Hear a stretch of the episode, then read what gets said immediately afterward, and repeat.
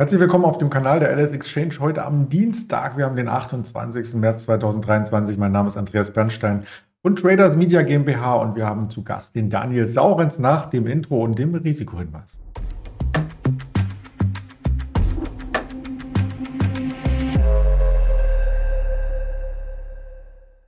Alles, was wir von uns geben, ist reine Information, keine Anlageberatung, keine Handelsempfehlung. Und da nehme ich gern den Daniel dazu. Guten Morgen. Schönen Dienstag, guten Morgen.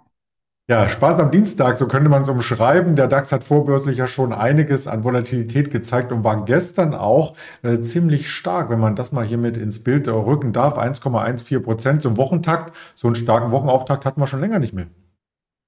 Hatten wir schon länger nicht mehr, aber ich meine, wir sind auch nur 450 Punkte unter Jahreshoch. Also das ist im Grunde nüchte.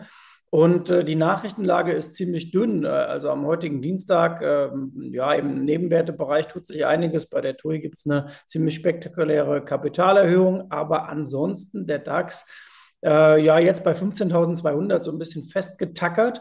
Und ähm, wenn man sich auf die Stimmungsindikatoren mal fokussiert, gerade auch Richtung ähm, USA, aber auch Deutschland, die Volatilität irgendwo im Niemandsland, so um die 20 das ist jetzt nichts, wo du sagst, ähm, man muss groß absichern, aber auch nichts, wo man sagt, Mensch, jetzt springe ich nochmal äh, rein, weil ich eine große Chance habe. Die hatten man bei einer Vola von 30 dann, das waren mal kurzzeitig Ausverkaufskurse.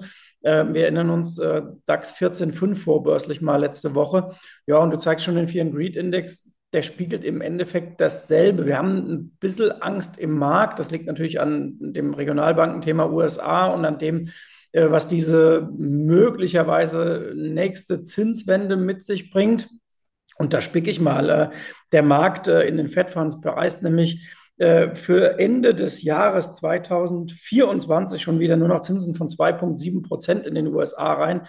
Also ab dem zweiten Halbjahr 2023 soll es da massiv nach unten gehen. Und das erklärt neben den ganzen Sorgen im Regionalbankenbereich auch, dass die Banken in den letzten Tagen und äh, fast schon Wochen äh, so schwach waren. Denn dieser große Baustein, äh, hohe Zinsen, der fällt ja dann weg. Und wenn du dann aber gleichzeitig noch Zinsausfälle hast und Probleme auf dem Buch, ähm, dann ist es eben nicht das allerbeste Bankenumfeld. Und äh, dazu noch, weil man heute haben wir mal ein bisschen Zeit, äh, sollte grundsätzlichen Sachen zu besprechen, sieht man, wohin das Geld fließt. Nämlich primär fließt das Geld in Geld. Also äh, die Cash-Haltung ist hoch in den USA. Und im Moment sieht man auch, wo sind US-Investoren äh, groß gewichtet? Eben in Cash, in Emerging Market Equities, in ähm, Healthcare, in Commodities und sie sind sehr, sehr gering gewichtet im breiten US-Markt, US-Equities und in Aktien generell. Und das erklärt auch, warum wir diese ganzen Dips haben, die gekauft werden, weil wenn so viel Cash an der Seitenlinie parkt, ähm, fett hin oder her, die hat ja jetzt auch nochmal ein bisschen was zugegeben, aber ja, dann wird eben erstmal jeder Dip gekauft. Ja, und wir schauen gerne mal auf das Sentiment aus Deutschland. Das war gestern schon besser als in den USA und wir haben das für die LS Exchange hier exklusiv vorliegen. Ich stelle den Regler mal an. Bin selber gespannt. Kaufdrang, Kaufdrang. Und vielleicht ist das auch äh, so ein kleines äh, Fazit aus dem gestrigen Tag, denn erstmal ging es ja runter, dann nach oben wegen dem IFO-Index. Die Erwartungen über den, ähm, je, über den äh, Prognosen, wollte ich sagen, und auch über den Vormonaten, das hält sich doch alles super auf konjunkturell, oder? Genau, die Erwartungen über den Erwartungen sozusagen. Ähm, ja, das hält sich in der Tat äh, super auf. Und äh, ich kenne ein paar professionelle Investoren, auch aus dem Vermögensverwalterbereich, die sagen, wenn der IFO dreimal zugelegt hat, dann äh, kaufen sie im Markt zu, weil das dann sozusagen eine Tendenz ist, dass Rezessionen ähm, ihr Ende finden, also wenn die Aussichten sich dreimal verbessert haben. Aber man sieht hier auch schon, äh, man könnte bei den Geschäftserwartungen da, wenn man jetzt äh, technisch rangeht, fast äh, sagen, Mensch, das ist ja ein schöner doppelter Boden in den letzten fünf Jahren, den man da sieht. Aber in der Tat, der IFO hat gestützt. Äh, er ist ja auch im Gegensatz zum ZDW ein Index, auf dem man wenigstens ein bisschen was aufbauen kann. Der ZDW ist halt bloß nachlaufend.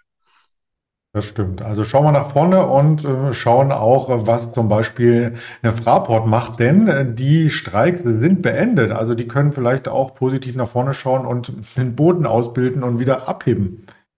Ja, die, die Schwäche bei Fraport hat ein bisschen erinnert äh, früher an den Winter, wenn dann irgendwie einen Tag mal wegen Schnee kaum was ging am Flughafen, dann wurde direkt Fraport abgestraft. Wobei so ein Tagesereignis, das haut jetzt die Bilanz nicht komplett kaputt. Man sieht aber, ähm, dass, du hast dem Chart gerade auch gezeigt, äh, dass ja, äh, sich da eine ganz gute Konsolidierung wieder ergeben hat und wir jetzt langsam auf dem Weg zu den 222er Tiefs sind. Und wer bei Fraport nochmal eine Chance gesucht hat, ähm, der könnte sie möglicherweise jetzt finden. Denn äh, diese Marke zwischen 35 und 40, das ist doch eine sehr valide Zone und 42 ist jetzt nicht mehr so weit davon entfernt. Das klingt spannend. Und da, wo du das gerade reingebracht hast, da klingelt es bei mir in den Erinnerungen, weil auch eine andere Aktie mit dem Wintereinbruch immer eng in Verbindung gebracht wird, die K&S. Sobald Schneeflocken kommt, zieht die K&S an. Ähm, die hat tatsächlich vor zwei Wochen auch eine Dividendenanhebung ähm, hier in Aussicht gestellt und der Kurs äh, zuckte mal kurz nach oben, aber irgendwie so richtig Schwung kommt er nicht mehr, oder? Ja, genau. K&S, der alte Running Gag bei uns früher bei Börse Online, wo wir sagten, es kann doch nicht sein, wenn es schneit, dass Leute dann ernsthaft die K&S deutlich hochkaufen, weil irgendwann schneit es halt immer im Winter.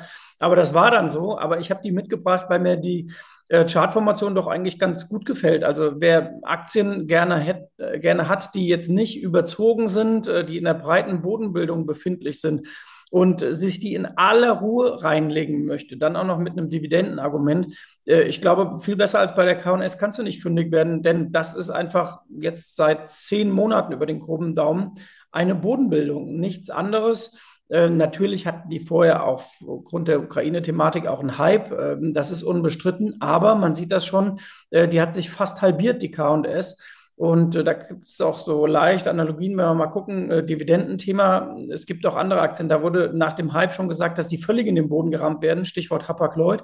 Und die hat sich da aber gefangen und ähm, K&S erinnert mich ein wenig dran und deswegen habe ich die K&S mitgebracht, denn Aktien, die äh, to the moon gehen, die kann man immer äh, finden und leicht empfehlen. Da hat man auch äh, keine Probleme, sich dran zu hängen, aber sowas äh, finde ich auch immer sehr spannend.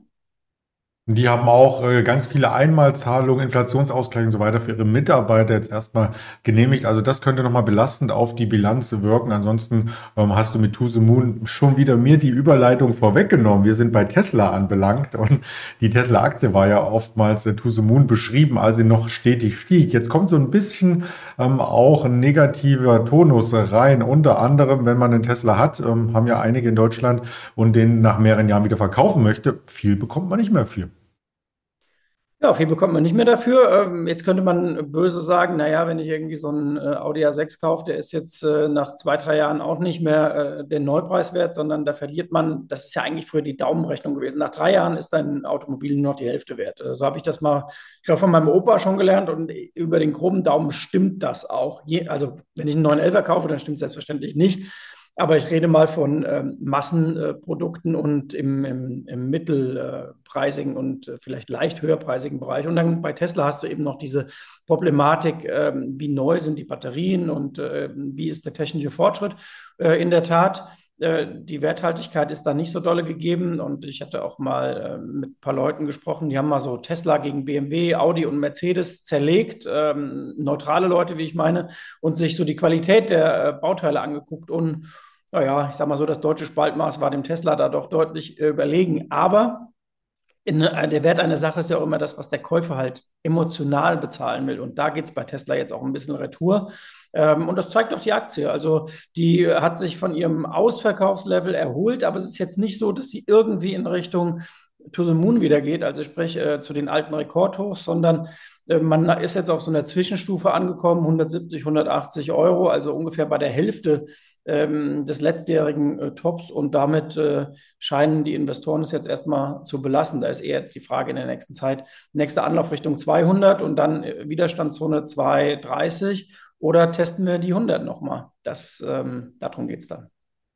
Und mittelfristig geht es darum, ob Elektroautos überhaupt äh, sich komplett jetzt flächendeckend durchsetzen. Noch ist der Tesla an der Spitze bei den Auslieferungen, aber wenn dieser Trend da mal in Stocken kommt, weil beispielsweise das Stromnetz es nicht hergibt, gibt ja auch solche Studien, ähm, dann ja, muss man nochmal genau neu überlegen. Zur Not kann man im Tesla, und jetzt kommt meine Überleitung, die erste des Tages, auch sitzen und Netflix schauen, oder?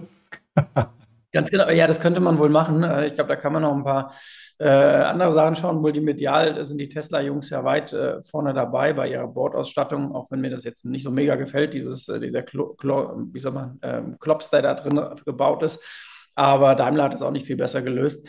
Aber auf jeden Fall äh, Thema Netflix, ja, die hatte sich letztes Jahr verdoppelt, äh, ist dann noch ein Stück drüber hinausgegangen im Kurs, sieht man äh, sehr schön. Ähm, 150 war ja das Ausverkaufstief, dann ähm, über die 300, sogar bis 350 raus und dann die nötige Zwischenkonsolidierung, so will ich es mal nennen. Und äh, wer jetzt mal sich anguckt, so im Level 250 auf Euro-Basis, da haben wir doch eine sehr stabile Unterstützungszone jetzt.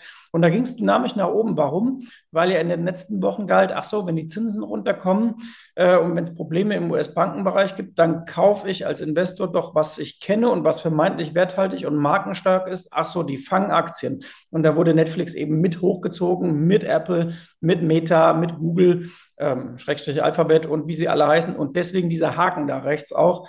Ähm, das ist nicht unbedingt aus ureigener Tesla, äh, Entschuldigung, Netflix-Stärke, ähm, natürlich waren die News da zuletzt auch gut, da unbestritten, aber ähm, das liegt auch ein bisschen daran, dass eben äh, Tech und Value Tech, Markenwert Tech, so möchte ich es mal nennen, sehr gesucht war.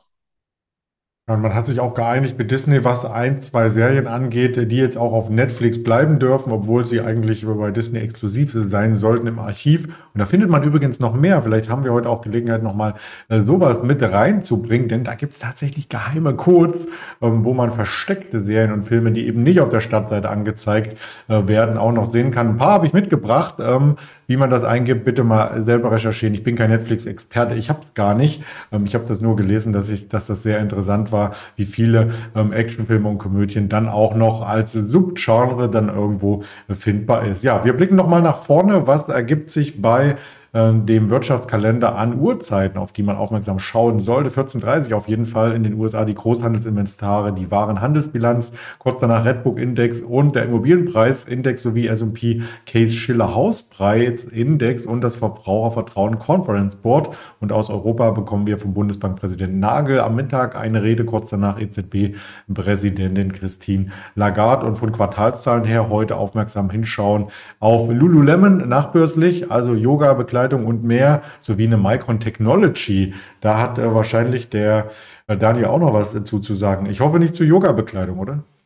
Äh, zu Yoga-Bekleidung könnte ich wieder meine Story vom Hackischen Markt äh, erzählen, äh, wo der Lululemon Store ja äh, sehr früh war in Deutschland. Aber falls jemand den geheimen Code bei Netflix kriegt, um alte auf Achse-Folgen zu gucken, dann am besten alle. Das ist so meine Generation Jugend. Dann schreibt uns an info at feingold-research.com. Äh, den Code möchte ich dann haben, Franz Merstung und Günter Willers. Also ihr seht, ich bin jetzt auch nicht mehr 25. Siehst aber so aus, also hast du gut ja, gehalten ja, oder die richtigen Filter. Naja, gut. So machen wir das. Ganz lieben Dank für das Interview und dann einen schönen Dienstag. Gerne. Ciao, ciao. Ciao.